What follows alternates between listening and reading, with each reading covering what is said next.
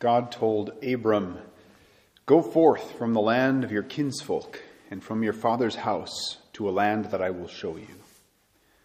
God promised that if he did this, he would bless Abram and through him the whole world. God didn't tell Abram exactly what hardships he would encounter on this journey, but Abram trusted God. He packed up and set out on a journey in faith. Uh, imagine what that would have been like. You know, you are commanded to pack up and leave Stanley and, and head out, but you don't know exactly where. You'd, you'd have questions. Where are we going? How much is it going to cost? But not Abram. He trusted God and he set out. And the Lord didn't abandon him. Of course, once he did set out, uh, Abram was given visits by angels and reminders of God's promises and faithfulness all along the way. Likewise with the apostles in the New Testament. They were called by Jesus to set out, leaving their old lives behind to become fishers of men, not knowing exactly where that would take them.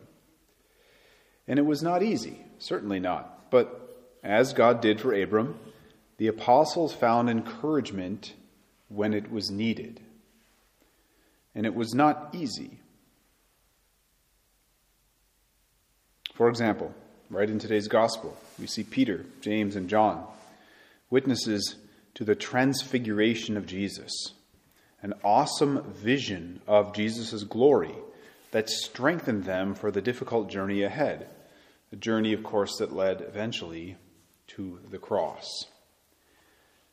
Now, each and every one of us is also called to set out on a journey of faith.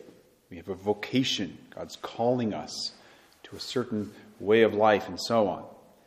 In Jesus Christ, God has saved us, and as St. Paul wrote, called us to a holy life, not according to our works, but according to his own design. I mean, think about that. Every one of you and myself, we are all called to be holy, to set out on a lifelong journey of faith that progressively leads away from unhealthy attachments to worldly things, uh, away from slavery to our desires, away from sin toward greater virtue, towards friendship with God and neighbor, ultimately, a union with God in heaven. So we aren't meant to be spiritual couch potatoes, you know, kind of lazy. We're meant to get up and move to where God calls us, uh, to journey according to His own design and less according to our own plans. We don't know exactly what we will encounter on this path. We do know it won't be easy. Take up your cross daily, he said. But do know this. We do know this. God is not going to leave us alone. As he supported Abram, and as he encouraged the apostles, he will also support us. And he does this in many ways, often, though, through his church and her sacraments. And one of the sacraments that, that I find most encouraging and necessary for my own faith journey, and which I know is essential for your spiritual life as well, is, of course, the sacrament of reconciliation, which I know I talk about it kind of a lot, but I just want to encourage you yet again. In the psalm today, you all replied, we replied, Lord, let your mercy be on us as we place our trust in you. We cried out to God and asked Him to be faithful to the new covenant and to extend to us, for example, the forgiveness that we need to get back on and to stay on the path to heaven. And then we said, We place our trust in you. But I think in refusing to go to confession, if we do that, well, then we're not placing our trust in Jesus. Instead, you're doing what Adam and Eve did in last Sunday's readings. You know, you're setting your own terms on how God's gifts of forgiveness, for example, will be dispensed and received. We know how that turned out. God, through his church, says in the Catechism that individual and integral confession of grave sins, followed by absolution, remains the only ordinary means of reconciliation with God and with the church. and it is obligatory to go to confession at least once a year. This is one of the precepts of the church. These precepts being those basic laws meant to, quote, guarantee the faithful the very necessary minimum in the spirit of prayer and moral effort. So, confession once a year is the very necessary minimum. Uh, so, if you haven't been to confession in years, I'd say you're not placing your trust in God. Um, you're not letting God's mercy come to you. Instead, you're like Adam and Eve in the garden, making your own rules. Now, having said all that, let me try to explain a bit about why we confess our sins to priests. Well, I can say from my own experience, practice is very comforting. You know, often there's a peace and a serenity when you're leaving the confessional that you really can't find anywhere else. And that's because God has given this sacrament as a conduit of his forgiveness. In a very real way, when we speak our sins aloud in the presence of the priest, it is to Jesus that we are telling our sins. And when we hear the priest, speaking in the person of Jesus, say, I absolve you from your sins, and because this is a sacrament of the church, we know those words have real power and they bring about real forgiveness. And we can see that this happens, that this is real. I mean, if you go into a, a larger, you know, Catholic church, you know, like in Minot or in Bismarck or whatever, and you watch people in line for confession, and they, they do actually have lines. Um, you know, having taken stock of their misdeeds, these people that are waiting in line, they often look nervous, maybe embarrassed to be there. But then watch the people as they walk out of the confessional. You know, if they've confessed well, they often walk out with a huge weight lifted off their shoulders. So, what's still though, what's the basis for all this? Where's the, where's the support for this practice of going into the confessional and confessing our sins? Well, when Jesus appeared to his disciples after the resurrection, John writes, He said to them again, Peace be with you. As the Father has sent me, so I send you. And when he had said this, he breathed on them and said to them, Receive the Holy Spirit, whose sins you forgive are forgiven them, and whose sins you retain are retained.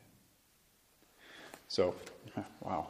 We also read in the letter of James that presbyters, priests, that's what the word means, the priests of the church share in Jesus' power of forgiveness. It's in James 5 13 through 15.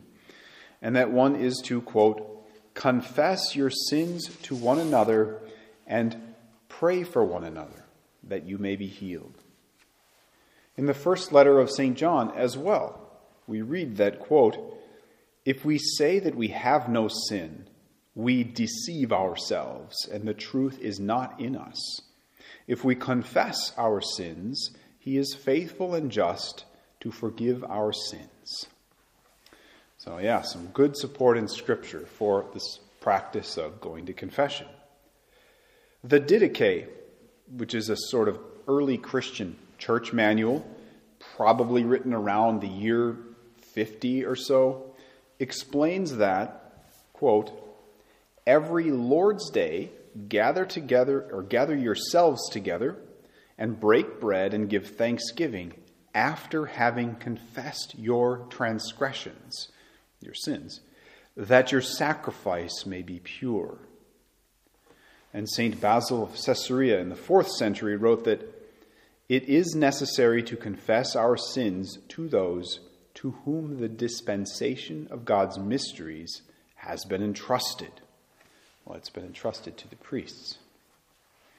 Lastly, and I quoted this, used this quote quite a few times, but Pope Francis once said that, quote, the confessional is not a torture chamber, but the place in which the Lord's mercy motivates us to do better. Amen to that. It, it's a place that helps us leave our sinful errors and mistakes in the past and to move forward with God's grace to do better, uh, to become saints. Now, I know a lot of people are like, terrified of confession. Uh, they'll make every rationalization they can to avoid it. Uh, yeah, don't be though. If, if you're not sure how to do it, how to go to confession, well, we've got some pamphlets around here. Um, if you're still not sure how to do it, well, just go in there and the priest will walk you through it. And if you're worried the priest will look down on you for what you confess, well, just let me reassure you. The worse the sin, the greater respect I have for the person who confesses it, because I know it takes courage and trust in God and in me, too. Um, and also, your sins, as bad as they might be, or as, as ashamed as you might feel about them, they're probably not that interesting. You know, I've heard a, the priest's job hearing confession, in hearing confession compared to the, the job of a garbage man. You know, the, the garbage man doesn't stop, like open up your garbage and, and rug, rummage through it and think how disgusting it is. I mean, to him, it's just all trash. And for a priest, I think confessions is kind of, kind of like that. All these sins are just more filth to be washed away by God's mercy.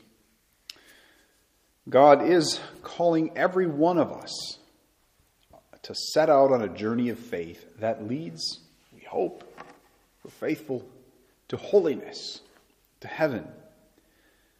He doesn't always show us what the road ahead will look like, but he does give us encouragement and help along the way, especially in the church's seven sacraments, particularly in confession and in the Holy Eucharist. And we must make use of both. As we said in the psalm, Lord, let your mercy be on us as we place our trust in you. Amen.